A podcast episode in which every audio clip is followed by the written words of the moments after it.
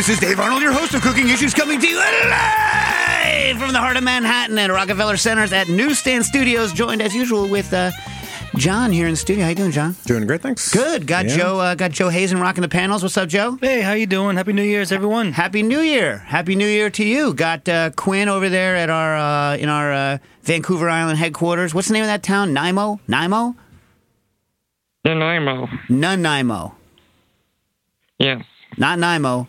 Nanaimo. Nanaimo. Yeah. And uh, yeah. how close is that to the ferry, in case people know Vancouver Island? Is that far from the ferry? Oh, oh the, the, there's a ferry that goes...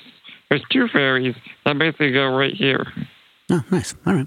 And uh, got uh, in our California wing, we got uh, Jackie Molecules. How you doing, Jack?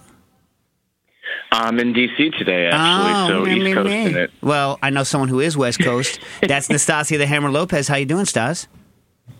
I'm good. I'm yeah? Good. Good. Happy New Year, mm-hmm. gang. Yeah, yeah. So Happy any New Year. Uh, Happy New Year. Happy New Year. Happy New Year. Yeah. Any uh, any interesting stories from when we were on our one week hiatus? Anything? I will uh, very quickly say that I was in New York for a week, and thank you, John, for letting me stay at your apartment. That was very kind of you. Very um, kind. But, but I had one of the uh, one of the best meals I've had in a while at a place called Zob Zob in Woodside, oh, or like uh, Isan style Thai place. Um, so anybody in New York, if you're into that kind of thing, definitely go check that out. But what if, if if they're not into things that are delicious, and they should not check it out? Well, you know, Isan Thai, it's like some people are spice averse, you know. Yeah, yeah, yeah. Not for everyone. Yeah. Yeah. All right. Now, what else we got? What else we got going yeah. uh, for the break? What happened? Anyone do anything? What's what's gone? I went to... I, mean, I made... Uh... Sorry, go ahead. No, it's all good. I went to a hoity-toity country club in Western Pennsylvania, and really old-school service that was... awesome to see. You know, yeah. ever, women have their orders taken first. You know, the only pe- person who sees the prices, you know, on the menu is like the lead member, you know, so it doesn't have to like affect anyone's mind about what they're going to order at this already expensive place. Right. Um, you know, everything presented from the left, cleared from the right. You know, like silverware out the wazoo, you know, for like wetting your fingers in with a slice of lemon and all that stuff. And mm-hmm. it was just like really mm-hmm. fun to, to see. Was it the was it the place that did the fish house punch? punch? Mm, I don't think so. Well, if it was, you would have had it and you would have known. Yeah, they had their thing is like Chippewa soup. If you've oh. heard of that, it was like some no. curried thing. It was really no. nice. And so you could get that soup hot or cold. If you got it cold, it came in a little porcelain bowl that was like suspended in a larger silver kind of thing, you know, and sitting in the bed of ice to keep it nice and chilled. Did you say both, like, both, both? No, I got it hot. You got it hot? Yeah. Did someone else at the table get it cold? Yes. All right. Yeah. And which did you, since you, I'm assuming you tasted I both. Did, yeah, preferred hot. You preferred hot, yeah. so you ordered correctly. Yeah. I, I love it so when you me, order yeah. correctly. Yeah. When you order incorrectly, it's so sad. You know, I'm not going to out anyone I know, but there are some people who have the skill of always ordering poorly. And when you go out to restaurants with people who you know are going to order poorly, Nastasia hates the way I order. True or false, Stas? Yeah, I really hate it. Yeah. Hate it. Wow. Yeah. You want to tell them what I do? You wait till you don't say what you want to anyone at the table, and you wait till everyone is done ordering, and then you say what you want. Yeah. It's really weird. Uh, that's one hundred percent accurate. So, like, like if that's triggering to you, don't go out to dinner with me. Because it's like, uh, I mean, you know, not that I go out that often, but uh, yeah, yeah. I don't know why. First of all, I hate choosing at all. So, like, I kind of wait until the last minute, and then I kind of make a snap decision. I kind of wait to see if the server is going to say anything about any dishes on the on the way. Uh, like if someone says, "I'm going to get the steak frite," and I look at the server as as the as you know the, my fellow diners is saying that, look at their face. Like the server sometimes will do this a little bit, eh, little, eh, eh, mm-hmm. you know, with their face. Yep. And I'm like, oh, I'm not going to get the steak frite. I'm sure. I'm sure it sucks. Mm. I'm looking at their face. Yeah. You know what I mean? Or, but I don't make a decision based on like if everyone around orders the same thing. Sometimes I'll be like, fine, I'll just do the same thing just so I don't have to think about it. Mm-hmm. But I'm not the kind of person that I feel like I need to equalize what the table is getting because I don't care. I'm like, I'm not going to ask for wow. your food. Yeah. I don't need your food. I'm gonna I just or- want my food. Yeah, yeah, yeah. I don't yeah. want share. Ding. You're not a yeah. collaborative orderer? No, no, no. I'm not and, either. And in situations where it is that kind of a thing, where the whole table's going to share, I desire zero input. I don't want it. I don't want there to be any issues. I don't want to like. I don't want to be like, oh, the one you chose. Mm, nah, mm. Wow. You know what I mean? I'm just like, you choose everything because I hate choice. You know what I mean? And I can eat almost anything. Now that I'm not allergic to cherries anymore, I can eat. Literally anything that I'm willing to eat. You know what I'm saying? Like, I won't eat monkey, probably. Yeah. yeah. Fair enough. Yes. No, it's Stas. I think me and Stas are similar in how we order. How's that? Yeah, yeah. for sure. Yeah. Yeah. How, what's we your, talk what? about it. Oh, yeah. Yeah. Yeah. Yeah, I like collaborative orders. But why? And then you can yeah. taste more things. And uh, you taste more things generally. Okay. Have a bigger appetite. Yeah. Well. Yeah. yeah. Also, it's like, I don't know. The problem with sharing dishes for me, and Stas also hates this about me, right, is that I, I eat preposterously quickly. Like, so quickly. Mm. You know what I mean? My natural eating speed is is extremely fast. Uh, I'm not a competitive eater or anything, but I eat very quickly. So, when everything is yeah, shared... Don't you think when you're... Like, that's part of eating and having dining experiences is also dining at the speed of the people around you and talking to them and talking about what you're, like, that's all part of it. It's not just sustenance to get the food in your body. Well, that's, that's how you see it. Like you do. That's how you see it. Okay. Like, I, I, I don't enjoy eating slowly in the same way that I don't enjoy walking slowly. Like, I'm walking down the street today. It's raining. I'm wet. I'm trying to get to the radio station every eight, eight, Every person with their umbrella out, sauntering about the freaking city, poking me in the eye with their umbrella. I'm like, get out. Get out of my get out of my city. Get out. You know what I mean? It's like, it's the same thing with eating. It's like, I don't enjoy eating slowly, so why would I? I have to forcibly slow myself down, and then I don't enjoy what I'm eating. You know? For me. I'm not saying you should eat that way, obviously. But Nastasia got so bent. That the classic is Jiro. The classic is Jiro, where she blamed me for how fast that damn meal was.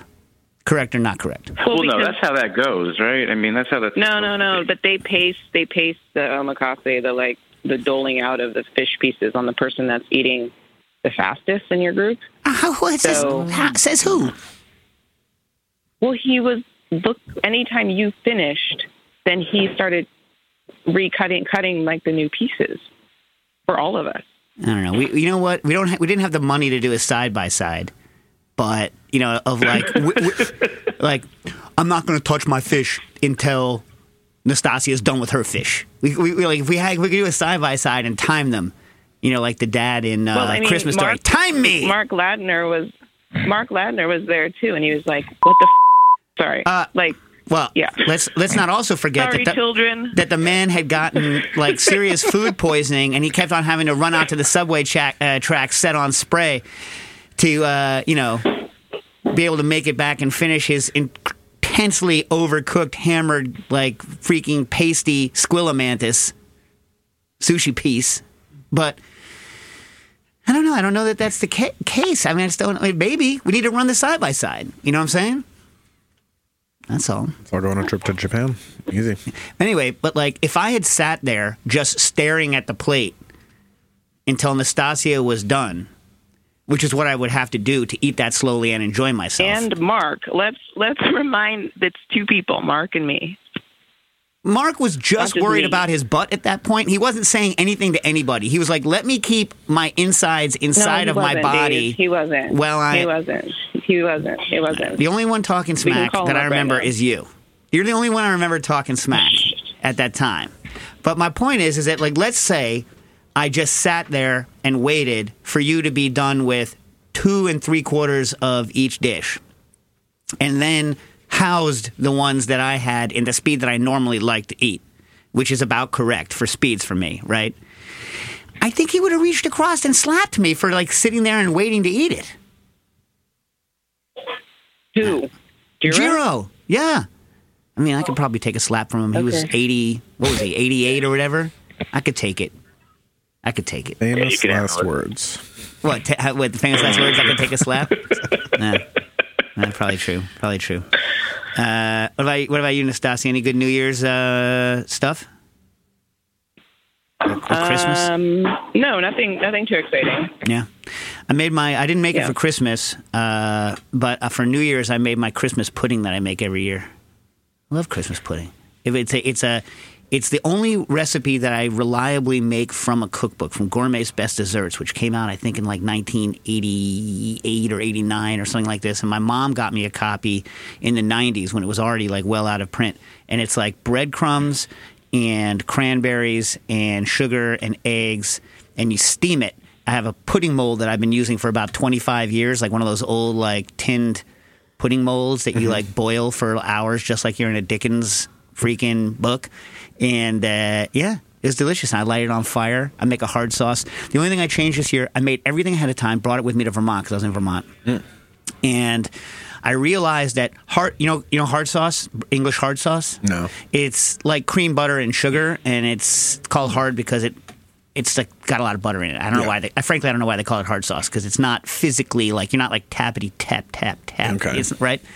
And, uh, but it's basically cream syrup with butter mixed into it, and it holds really well. So that's the only thing I changed. I changed it to be more like, you know, my cocktail recipe for cream syrup. I added more because it's cream, sugar, and then lemon juice to acidify it. It doesn't have that much lemon juice in the original, but from what I know about cream syrups, if you have enough sugar in to stabilize it, you micro break it with the lemon. So I amped the lemon a lot in the hard sauce so that it would be kind of tart, not just be overly sweet, but be kind of tart. Mm-hmm. I think it was a good uh, good move. Good move, good addition. Nice. Yeah, yeah. If you're going to make a steam pudding, people, and you don't want it to be too hard, you know what I'm saying? You don't want it to be like like a baseball.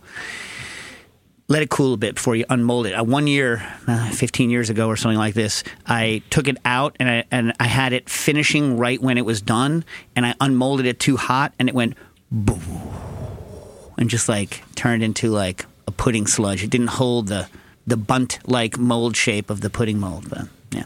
yeah. Also, one more tip for steaming.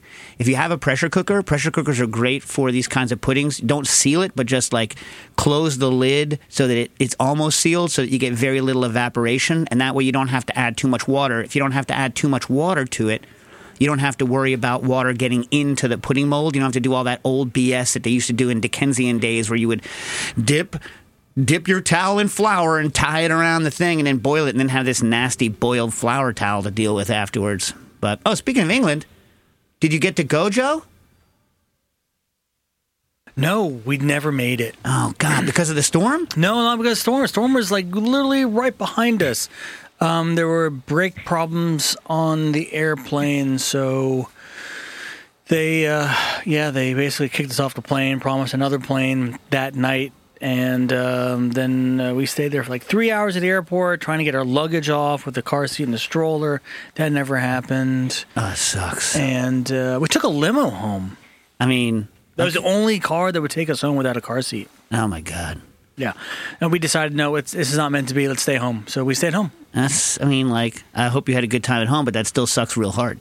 Yeah, it did. I mean, honestly, I love my, my in-laws. Um... I was kind of happy we didn't go. Sorry if you're listening. um, just because of the rigmarole? Just because just the whole... because the whole... I mean, like, getting to the airport, I mean, we did ha- all this work just to get there and then find... And, you know, the little boy was trying to go to sleep, and just the guy kept... The pilot kept him coming on the, onto the intercom and waking him up. And we're like, oh, my God, this is not going to happen. Let's just get off the plane. And then finally, they allowed us off the plane. So how long were you on the freaking tarmac? Two and a half hours. Like half of what the, almost half of what the freaking flight would have been. Exactly. Oh, that sucks real bad. Yeah. Oh my God, that sucks. We changed him right there in the seat, and I mean, he like, it was awesome. Yeah. Well, you know, we were that couple. Nothing more fun. You know what though? People need the people need the whatever. What are you supposed to do? Uh, I know. You know what are you supposed to do? People need to not not worry about that. Yeah. Well, no one. Everyone was cool. He was making friends with everyone. Cool. Uh, so I was in Vermont for the for the New Year's, right? Oh, I visited uh, visited Moroni over the right on Christmas I Eve. Saw. I was in Maromi. Yeah, yeah. got to see too that day. Got to see where the magic was made. Yeah, but I, I didn't. Know. But you know, I didn't. Yeah, didn't yeah. want to invite me. I see how it is. Uh, yeah. Yeah. It was Wiley. Wiley, no, my brother-in-law Wiley got the invite, and we went over to, uh, to you know to Maromi to see them make all the. But I've never tasted soy sauce directly out of the vat before they do all the straining. All it, and I have to say, super fun. About it's super fun, and uh, maybe I'll post one of the pictures or something. But I feel like Wiley already posted all this stuff. Good but idea.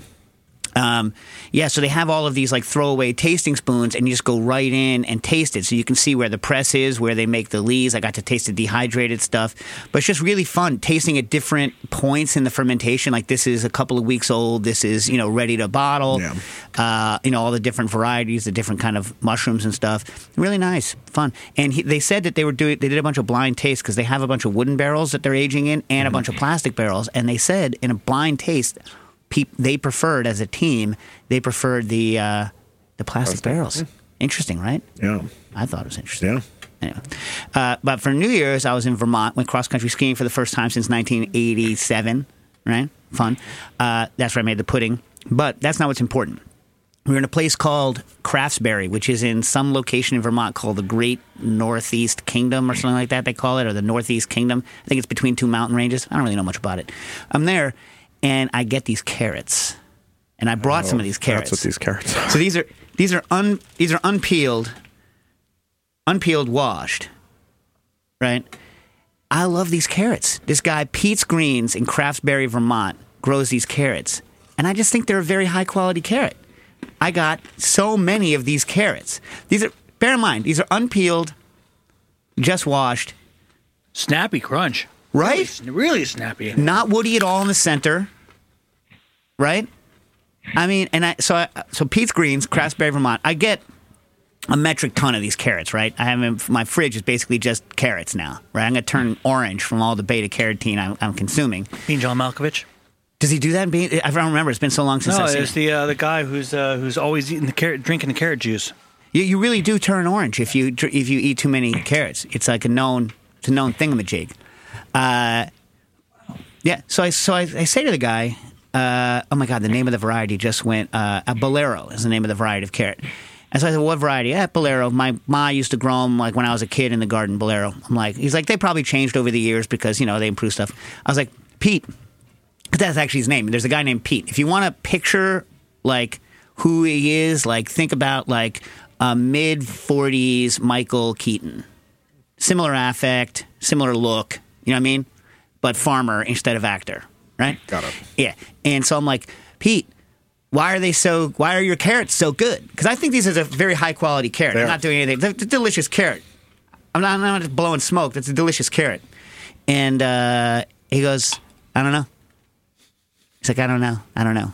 He's like, some places in England will do, he says, if I could if I could figure out a way to economically do it, something they do in some places in uh, in Europe, I think Holland, he said, you know, which is kind of like an industrial vegetable area, Holland, right? Like the hothouse tomatoes. He said that what they do is they keep the carrots in the ground all winter and they get preposterously sweet and they mm-hmm. add like a boat ton of mulch on top so that they don't physically freeze. He's like, parsnips can physically freeze and come back and be okay. You can leave them in the ground. He said, but if the carrots actually freeze, they're kind of done. Mm-hmm. And he's like, if we knew we were going to have a big enough snow cover, right, I could put like a foot of mulch over the carrots and then like the snow would take up the rest and the carrots would never freeze. And he says, I could get these like even like more ridiculous carrots. He's like, but we can't guarantee the snow cover. And, you know, I can't put like Ten feet of mulch in, that's like yeah. too much mulch. You know what I mean? Anyway, I thought it was an interesting little side. Hope you enjoyed your carrots. It was tasty carrot, yeah. Pete's Greens. Pete's, Pete's Greens. Greens. Pete's Greens. He has also, it's funny, he sells these sacks that are called like legitimate baby carrots that are just unpeeled carrots.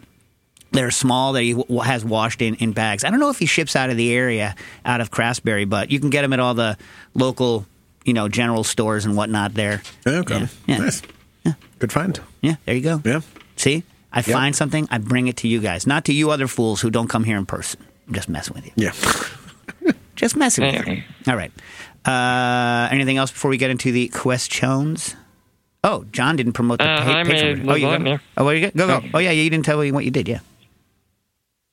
Yeah, yeah, I made, uh, we did lasagna for Chris Christmas.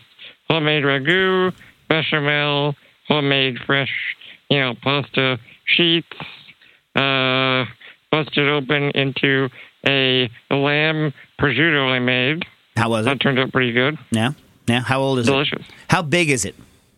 Uh, uh, it was about three kilos All at right. the beginning. So six point six pounds. And what was small. It at the end? Yeah.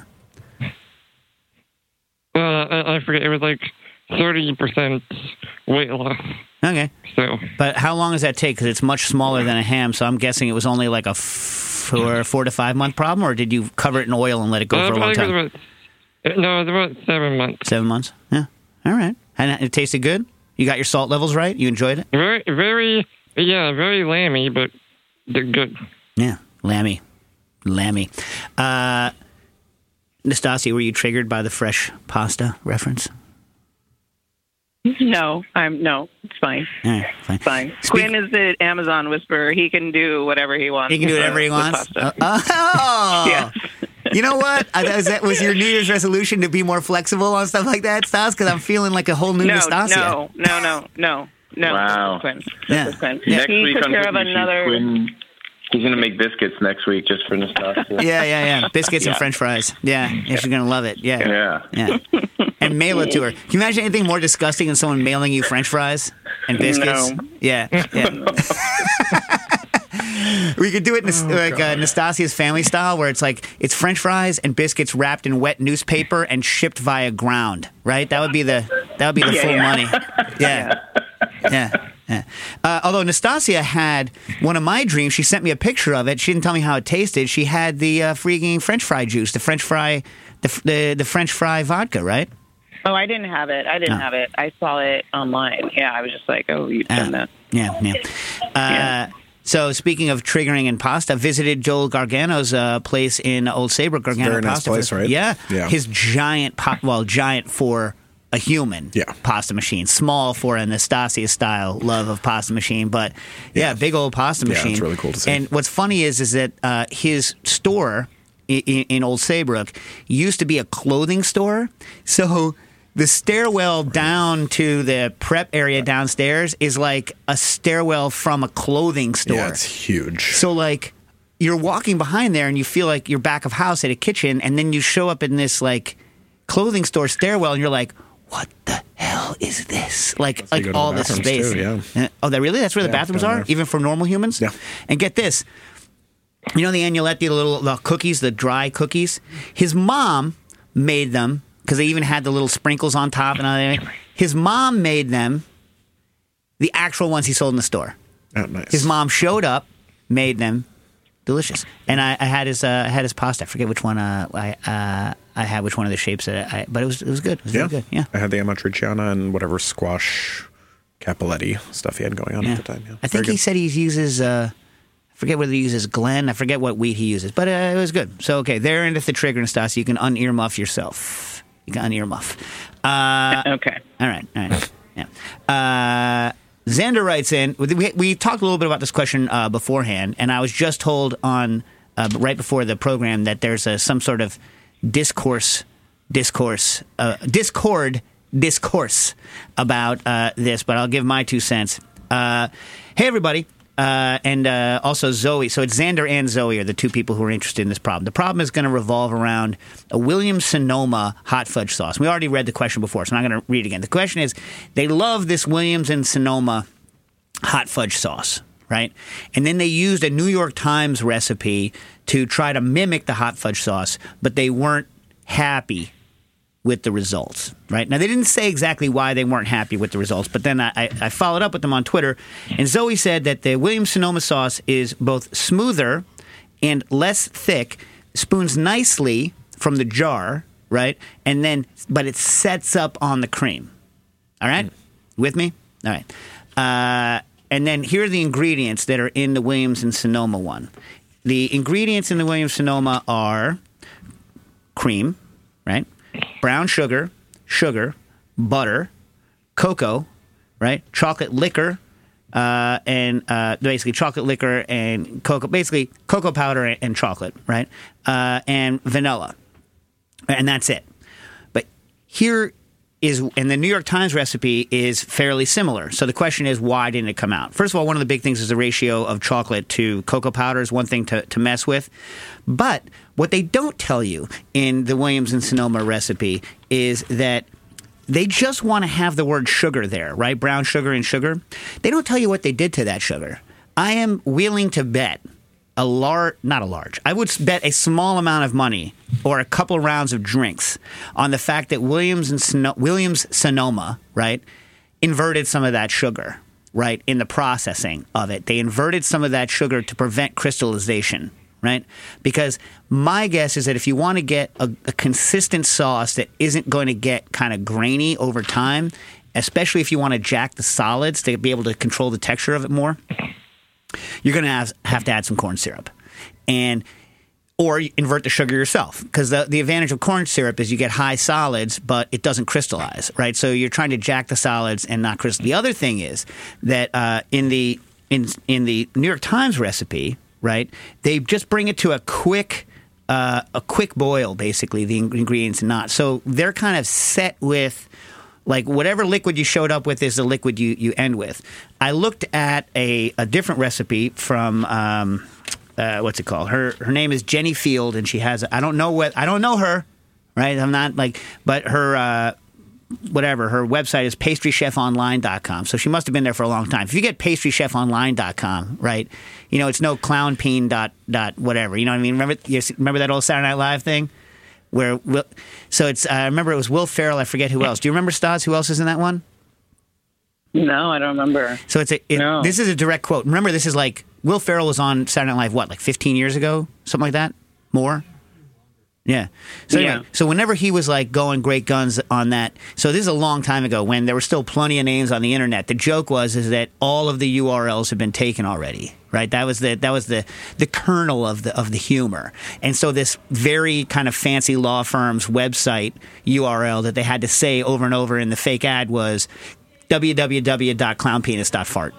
That was their their U R Ls. They're like, that's the only thing that's left was that U R L. So like whenever someone has a you know a U R L, that's the mm-hmm. only U R L I yeah. think of. It's obvious. Duh. So anyway, so uh, what she does is she takes her cream, she takes uh, her sugar, right, and then she adds a bunch of corn syrup to it. Right?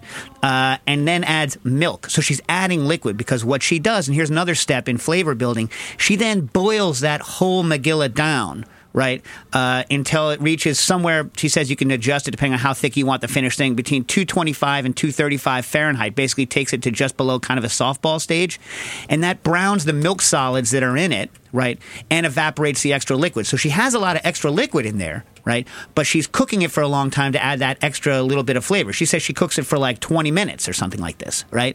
Boiling it. Uh, then adds, and she has inverted the ratio of chocolate to cocoa powder because A, she has high solids already, and she wants that cocoa fat in there because that's what's going to give it that setting texture when it hits on the chocolate. Well, when it hits on the ice cream, it's going to set harder. The more of uh, cocoa uh, butter is in there, it's going to set harder on the uh, thing. So she has a higher proportion of chocolate and a lower proportion of cocoa powder. Uh, she also adds a little rum and water. So she makes a paste with the cocoa powder, rum and water, uh, and then uh, throws that in and just brings it back up to redissolve it after she does her twenty-minute kind of uh, milk solids caramelization boil. So that's what she does. You can check her out on uh, Pastry Chef Online. Again, I've not made her recipe, but that's her suggestion for how to get a better thing. And you wouldn't know how long they had done any of that stuff in the Williams-Sonoma. So is this a good answer? Have I answered this? Yeah. And then, Quinn, did you want to add anything from the Discord that I didn't read? Yeah, again, the uh, another Discord member, uh, Serena, basically broke down the actual nutrition information with the listed ingredients, and another big sort of headline for the difference was not enough sugar and fat. In in the New York Times. In the homemade version. Yeah. Yeah.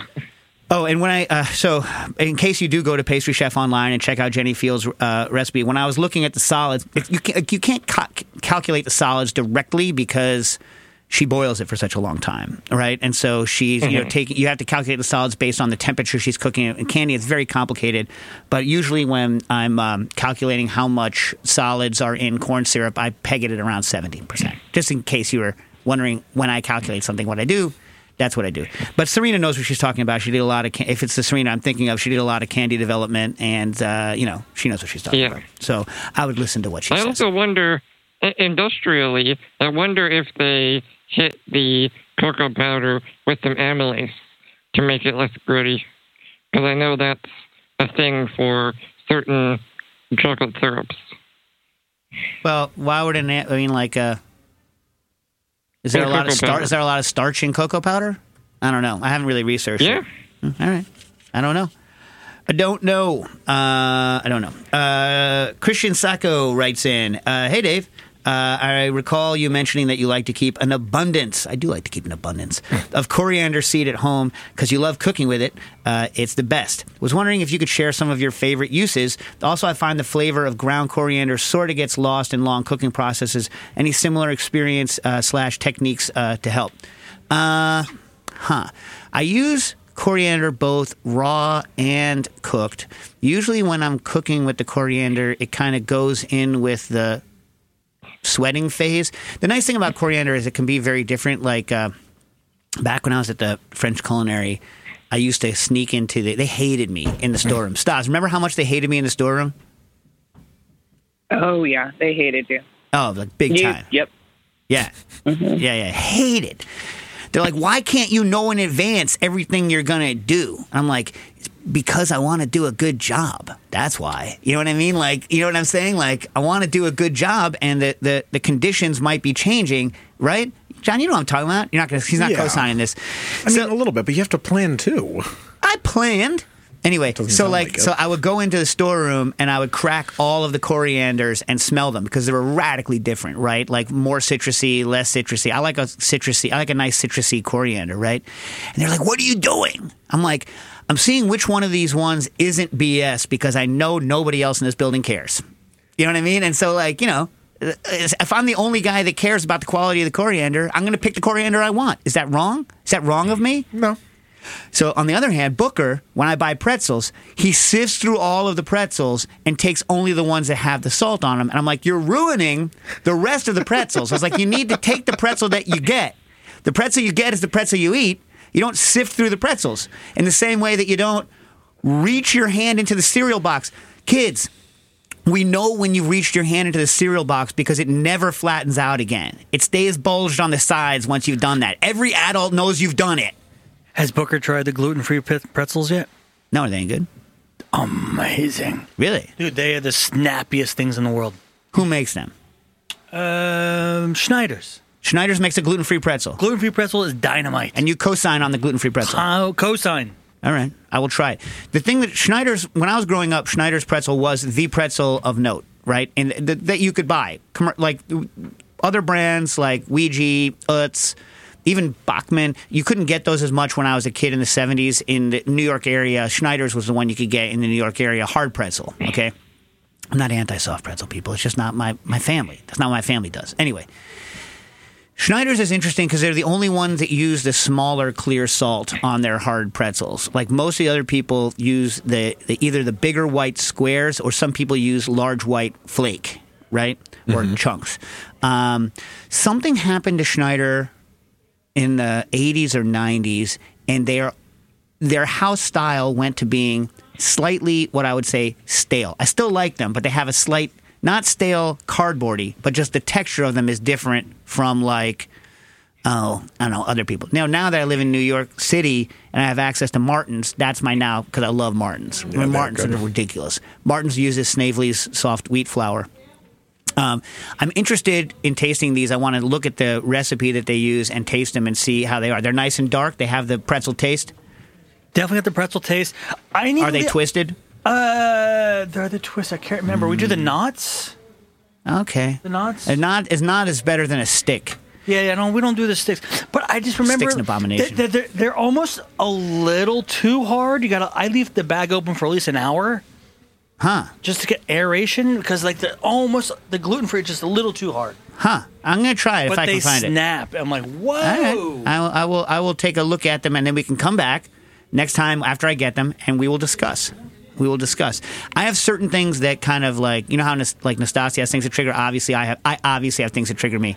Oh. So one of the things that uh, when people aren't using in, in gluten now, if you're not using a soft flour for it, right, the pretzels end up being really hard with like a, if you use like a bread flour or like a, you know, a, a kind of standard like a, even an A P at the at the at the ratios that they're used and to get the the kind of right internal look.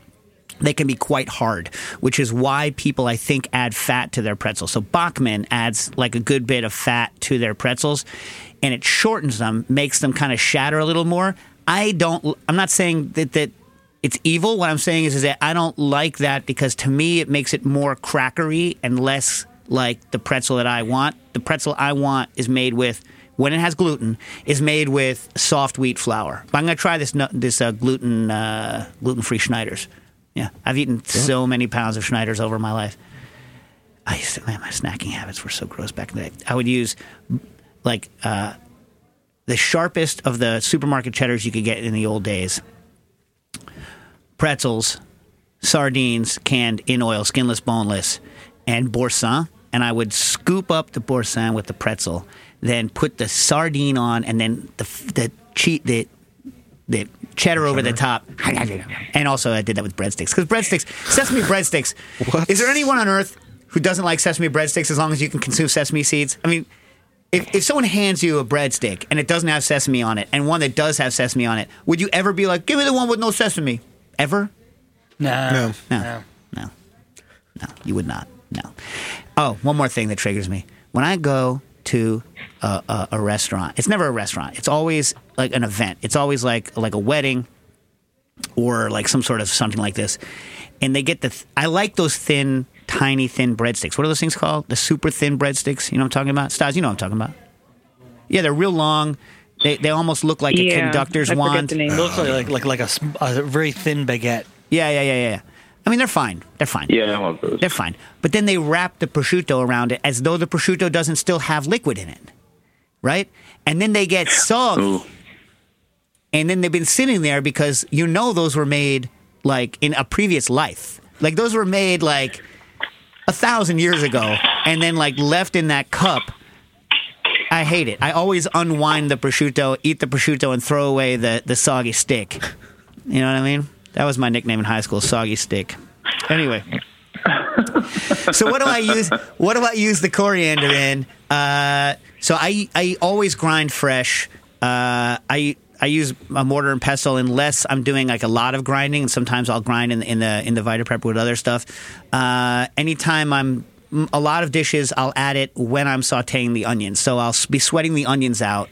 And then I'll add coriander, which also usually I'm also adding cumin because to me, coriander and cumin together are like like one of those like godly mixes, right? Uh, I add coriander and cumin to – I know I shouldn't. I add it to uh, guacamole. Yeah, and it's not traditional, but it oh. tastes good. You know what I mean? Yeah. Uh, but, you know, I Sounds good. Unlike someone who shall remain nameless, but it's Anastasia Lopez and uh, Piper, uh, you know, Piper used to make uh, chili with no coriander. I don't know, maybe you used coriander, but you didn't use cumin. So, like, any sort of... chili. Yeah, it's I know. Chili. It's not chili, correct. Like, you need coriander and cumin for that, right? Uh, shakshuka. Coriander, you know what I mean? And cumin. Uh, but do I ever use just coriander without the cumin? Yeah, I mean, I make the coriander syrup. That's kind of delicious. Uh, but most of the time when I'm using coriander, I'm also using cumin just because I like cumin so much. I think it was one of you One of you has a thing against cumin. I forget which one it is, Stas. Do you remember? Is it you? No. It must have been Piper. Had something against cumin because... Without the cumin, Ow. I don't know, man. I don't know. I just don't know. But uh, is that a good enough answer on coriander? I think it probably, a lot of things change their flavor over time. And so, like, if you're losing those kind of citrus notes off of the coriander over time, um, I would, coriander's also good on grilled meats. Delicious good grilled meats. Salad dressings, too? Yeah. If you uh, came it, to Temperance, there's a yeah. salad that has the dressing on it there. So, like, a, like a what? Oh, wow. A I L, you're such a son of a gun, dude. I tried to go, and you're like, my restaurant's I know, I know. closed between the Christmas and the New Year's. What, I got to have a day off, too? I deserve a day off, too. So you said to me, I'm like, okay, man. Jeez. Uh, Yeah. Uh, but like a, another trick you can do is uh, if spices have base notes, because coriander definitely has base note, but also has high notes that might flash off during long cooking, is uh, a double dose. So you put in your base note stuff at the beginning and then add a little bit uh, at the end to um, kind of brighten it, right? So I do that a lot. Like with black pepper, if I'm gonna put black pepper into a dish early, I'll put I'll put some of the black pepper in early, but then I'll always grind fresh at the end. I'll I'll divvy it up, and so you could do the same thing with uh, coriander, because there's something about putting the coriander in at the onion sweating at the allium, whatever allium of choice is, stage of cooking, where you know that it changes the flavor in a really nice way. So, you know, I would do it in a two-step thing. Is that a better answer? Yeah. Okay. All right. I will say if you have yeah, access we have, we have to a... Burlap and Barrel, they have really great uh, coriander. Yeah? Yeah. Really, really delicious. Super fragrant, really citrusy, really aromatic. How's, have you tried their uh, their bay leaf? The bois de peace has a beautiful bay leaf. I have not tried their bay leaf. The bois de peace bay leaf is on point. Yeah. Real good. If you, if one if, if anyone can yeah. hear me who's anti bay leaf, go get the bois de peace bay leaf and tell me that it doesn't have flavor. What were you saying, Quinn? I was just saying we have a a fresh question from the Discord. Okay. How sealed are Kuhn Rikon pressure cookers after they cool off? I left stock out last night and didn't open it. You are a bad person. No, I'm kidding. I'm kidding. That's second round. Uh, how sealed are they? I mean, I mean, I would, uh, I would just reboil it and eat it at that point. It's sealed. It hasn't been opened. I mean, yeah, correct. It, it's not a hundred percent sealed, right? Uh, mm-hmm. But um, because so the, the Kuhn Rikon has like a number of different. Uh, th- there's no gravity fed stuff that's going to get it. The, the short answer is I doubt. It's very unlikely you're going to get enough stuff in there to cause a problem. And if you were on second ring cooking a stock for long enough to cook a stock, you have com- probably commercially sterilized uh, what's going on inside of that uh, pressure cooker, assuming that you actually got it to second ring, that it vented off the air that's in it when it was uh, coming up to pressure. Because when you're when you're bringing a Kuhn Rikon up to pressure, you hear whoosh, and then nothing, right? And that initial whoosh is when you're getting rid of the air, and then the excess pressure inside the unit seals up. The, there's a little di- disc thing that seals. Uh, once that thing goes down, there's no easy path for stuff to just fall in, but it's not one hundred percent sealed. So what I say, is it good forever? Eh, not good forever. But would I say you're good overnight? Yeah, yeah, I'd say you're good. We say, is it, again, yeah. I'm not an expert in this, but what I'm saying is, would I feed that to my family? Yes. I would just bring it right back up to the boil, let it boil. You're not, remember, not killing any spores at that point, but you're just making it pasteurized again, and then uh, then refrigerate it this time. Please, come on, right? Would you agree, John? Yeah, same. Yeah, yeah. I would do the same thing. But you know, hit up the uh, hit up the risky or not, folks, if you want to know uh, for sure. But in a closed thing, I'm going to say one hundred percent. Would I serve that to my family? Yes. Yeah. I mean. Not even fifty percent. one hundred percent I would serve that to my family. I wouldn't even necessarily say, by the way, maybe I'm going to poison you. You know what I mean? I wouldn't even bring that up, you know? Because people don't like it when you say that.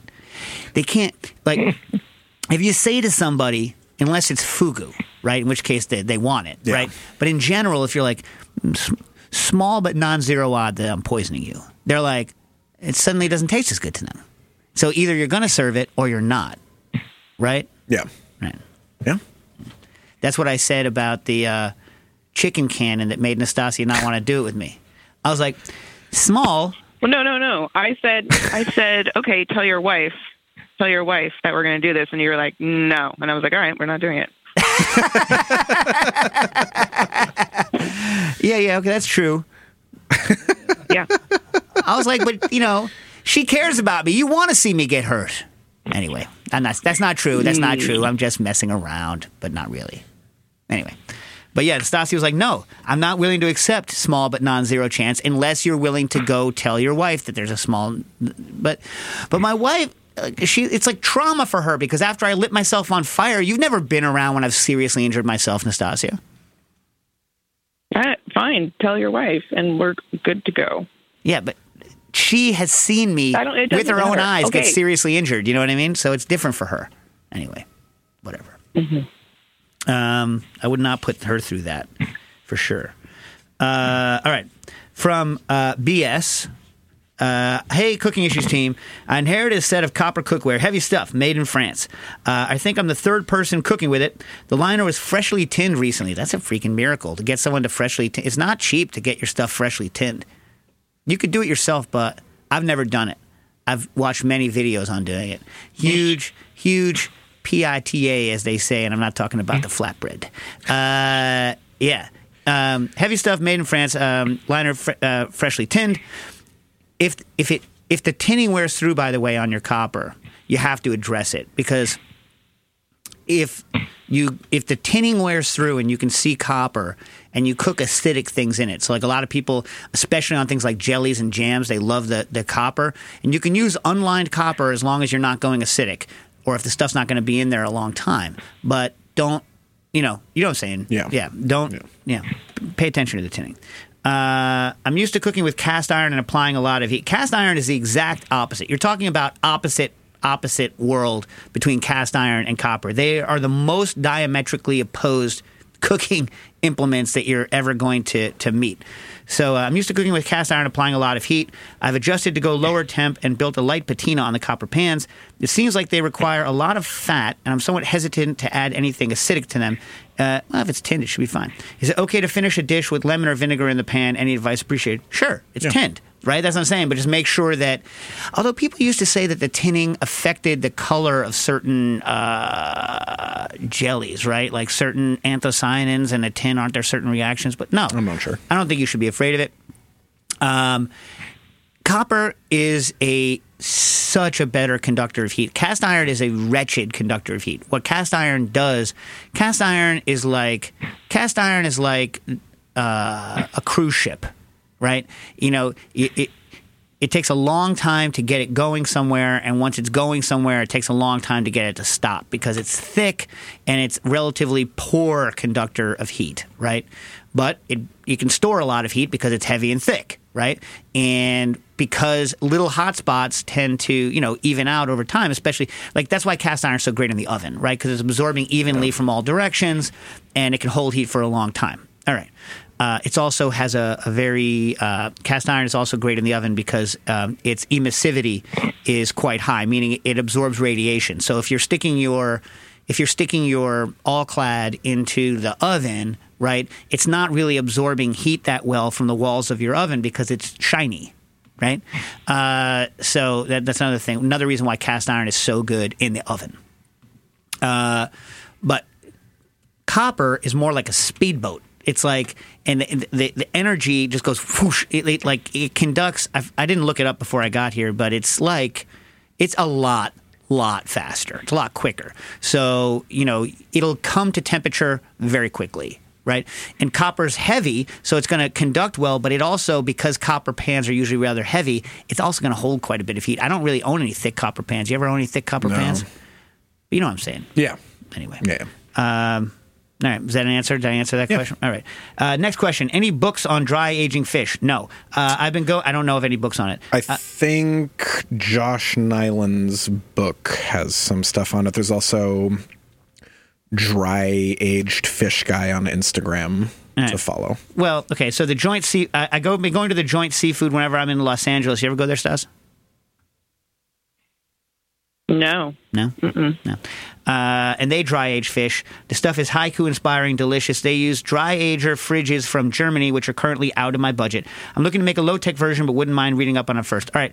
So I don't even actually, uh, B S, really know what you're talking about, but I'm going to assume that what you're talking about is this. In Japan, a lot of the fish like gurus that, you know, uh, I know of and who I met when they came over to do that big kind of cross-cultural hoo-ha at the French Culinary back in the day, rip all of the electricity out of their refrigerators and just put block ice into the fridges and then uh, so that the fridges aren't running, and then keep their fridges in that stuff for a number of days, not weeks, not not like you do for a dry aging uh, meat. And I know a lot about that. And so the, the we are poisoned mentally to thinking that the best fish is the freshest fish. No. Every fish has an optimal amount of time uh, to age once it comes, once it's been killed, right? And it depends on how the fish is killed, and it depends on, um, you know, specifically like how bad the rigor mortis is, right? So you're not going to be able to age a fish a long time that went into a really, really hardcore rigor, and the rigor was so intense that it kind of, sh- you know, Uh, ruptured the muscles, and you, and you can see that in a fillet based on gaping. So if you look at a fish fillet, and there's lots of like gaps in the muscle as you go down, that's an indication. I mean, it could just be crappy butchering, but it's an indication that the fish went into a pretty hard rigor. So much so that the muscle st- muscle was so tense on rigor that it separated at the myotome area, and you can see that gaping, right? And so. Uh, you know, tuna ages, uh, you know, needs to age for several days, and you don't want it to, and we used to do it. We used to do it, uh, I don't even remember, Stas, in the randelles. We would have these randelles which had z- almost zero air motion over it, and you could let them, and they'd form a pellicle, but they wouldn't dry out, and they just got really good, and we were measuring day after day, and there's this very easy-to-measure curve, especially if you're doing, uh, you know, sashimi or sushi, where you just take a slice off. Uh, if you really want to do it right, what you do is, is you put a fillet in on day one, a fillet in on day two, and a fillet in on day three, and then you can track them as they go, right? Uh, some fish is best like twenty-four hours after it comes out of rigor. Some is best three days. Some, I mean, I don't think I had anything that was better. I mean, we didn't get whole tunas in, so I don't know what the optimum day on a tuna is, but, you know, it can be on, on that order. So the cheap way to do it is to... Um, Just do it with ice. That's what a lot of the Japanese chefs used to do back in the day. Is this answering the question? Because I don't know what these guys are doing. I, it's like taking gently taking the skin off the fish, leaving it whole, and putting it in a like steak dryager machine, but leaving it there for a couple of days. That's kind of the similar, yeah. similar thing. Like I, I'm assuming it's like very little air currents, very little removing of the moisture that's in it. I don't know what temperature, yeah, what uh, sure what humidity they're keeping it at. If you know the humidity you're keeping it at, um, consider uh, concentrated salt solutions, right? So uh, let's say you want seventy-seven percent relative humidity. Uh, that's sodium chloride. That's very easy, and that's very humid. That's more humid than you think yeah. it is. Um, I have a series. If any, if you tell me with the humidity, I have a series of humidities that I make with different salts that I did for testing um, equilibrium moisture content of different flours over time. And it's very easy to buy large quantities of salt and have saturated salt solutions in your chamber. And the smaller the chamber, the faster it comes up to that. And if you can guarantee the humidity that you want, then you can put a fan in, and it very quickly equilibrates because you're just equilibrating over the over the salt solution. Uh, and that stuff's easily available online. And if you have a specific humidity, I can tell you what to do. Right? Yeah. And again, mo- most of these salts are now available either for like a lot of them are for pool cleaning, or not, you know, pool salts, or like all these salts are available for different things with a couple of exceptions. But you probably don't want the ones that are harder to deal with. Like you probably don't need lithium chloride. You're not trying to do freaking Death Valley, are you? No one's trying to make Death Valley in their in their dryager, right? I don't think they are. Anyway, uh, from Positive M D. What were the highlights, John, of your Belgium trip, your last Belgium trip? I mean, everything. No, I don't know. I told him to, to email me. I sold my Booker and Dex. That doesn't email. Help the people who um, aren't him. I know. Yeah. Um, it's a him? I think so. Uh, but, yeah, I mean, it depends where you want to go. There's a lot of really awesome things to do in Brussels. Obviously, the waffles that changed Dave's life. Um, did you go west on this one, or did you go east on this one? North, like to Ghent. Ghent. You didn't, like you didn't go. You didn't go. You didn't go forest style east. You went like. No, I really want to do that next time I go back. Go down to the Ardennes region and eat everything down there. I mean, from what I remember as a kid, Chambon it was d'Ardennes. Yeah, the Chambon d'Ardennes is one of. I remember having that my very first time, and I remember visually what that butcher store looked like, and I would love to find it again. Um, it's delicious. It's a really. Fantastically smoky ham, and in that area you can get a lot of like game, a lot of boar, pheasant, things like that. It's really tasty. And that Liège uh, concentrated syrup crap. Yeah, the b- b- b- sirop de Liège. Yeah, yeah, the like fruit butter that stuff essentially. Delicious. Really good. Really delicious. Good. And if you go to Liège, they have like a sp- specific dish there, boulet liégeois, which is like a, a meatball that's braised in that stuff and served over French fries, and it is delicious. I have to say. I mean, Belgians are really good at what they're good at. Yeah. You know yeah. what I mean? French fries basically anywhere are fantastic. Um, get the hey, did little... you go to that place I told you about in uh, in Ghent? It's by that like two Michelin star guy that has it right on the main. The plug. French, yeah, right across from the yeah. yeah the did you like it? Yeah. I thought they were really good. They're really good. I mean, yeah, like I don't good. need fancy sauces. Like it's a lot of fancy no, sauces, yeah. but like you know. I didn't mind the fancy sauce, but I thought yeah. his French fries were on point. Yeah, no, they were really good. They were really good. There's a really, yeah, I mean, if you go to Ghent, you obviously have to go to that mustard place, right? There's a great little bar right around the corner from there I can tell you to go to. Yeah, anyone going to Belgium, reach out to me, John at Booker and Dex dot com. Or that Gene still works? At Booker and Dex, yeah. All right. Or I've, Gene. Yeah. Oh, God. You're, you're, you're gaslighting yourself on your own name, man. Yeah, it's just, you know, I've just come to listening to your Siri too much? I guess. I have to. I never used to be able to say your name right to Siri.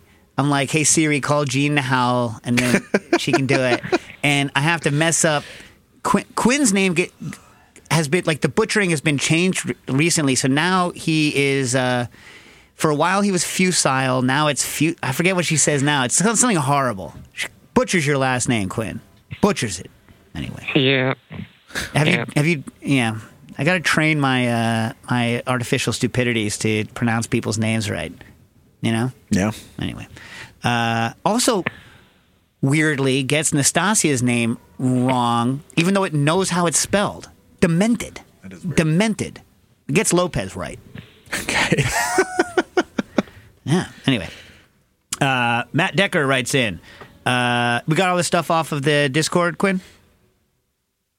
No, the, the, now we're into the old uh, public questions. All right, right. Instagram, Twitter. All right, right. Uh, cocktail question. Uh, while thinking about batching margaritas for easy pour and not shake applications, I went through the process of measuring in grams my favorite margarita recipe, then took the total weight of the drink pre and post shake to determine dilution as to add as to what amount of water to add to the batch. Fair. Uh, to be able to have it chilled and ready to pour over ice without needing a shake. It came out perfect. Uh, well, okay. Without shaking? Okay. Uh, when thinking about this in large application for a function, I run to the question of separation. If I were to batch this out and put it into a keg, would it surely separate before use? And shaking the keg prior to every pour is unreasonable to keep up with. Any tips on keeping it stabilized? Well, I mean, how long is the event? Like, I, I don't think it's going to separate that quickly. I think it's going to separate, like, really. But if you have a keg, like, pressurize the ever-loving snot out of it so that you get at least some sort of texture when you're uh, putting it into a glass. Don't a margarita needs to have some sort of aeration for it to be as delicious as I want it to be, even if you're pouring it over rocks, my friend. Uh, so I would say jack the pressure on something like nitrogen, jack it so that you you know so that it's like has some force. If you have like a swirl no- nozzle, not just like a picnic tap, like you almost want to put it through like an E C nozzle to like really aerate it on, on the way out. And Uh, secondly, uh, I would say chill it more than you think. Definitely salt and ice that sucker. Get that keg down to like minus uh, seven Celsius or so because it's only going to warm up more. So that's decent, decent yeah. response. All right. Uh, Steve DeLeon, hey. Recently opened a bottle of Arby's smoked bourbon as a gag gift. Yes, that Arby's. Obviously, this is not going to be a great thing to drink, so I was wondering if you had any fun ideas or things to Justino into it. Not looking for the most delicious, just the dumbest. My dream would be to blend and clarify one of their beef and cheddar sandwiches with it. I have a Spinzall. Thoughts? Well, Steve, that's gross. Oh. Uh, Spinzall will not clarify meat that has been blended into it, but you can get the solids out that way. So I would say blended in, as I've said, the most disgusting thing I ever did was uh, a beer blended with a burrito and ended up tasting like a Subway Italian B M T. So it is possible, but don't expect it to be crystal clear coming out of the Spinzall. Remember how nasty that was, Nastasia?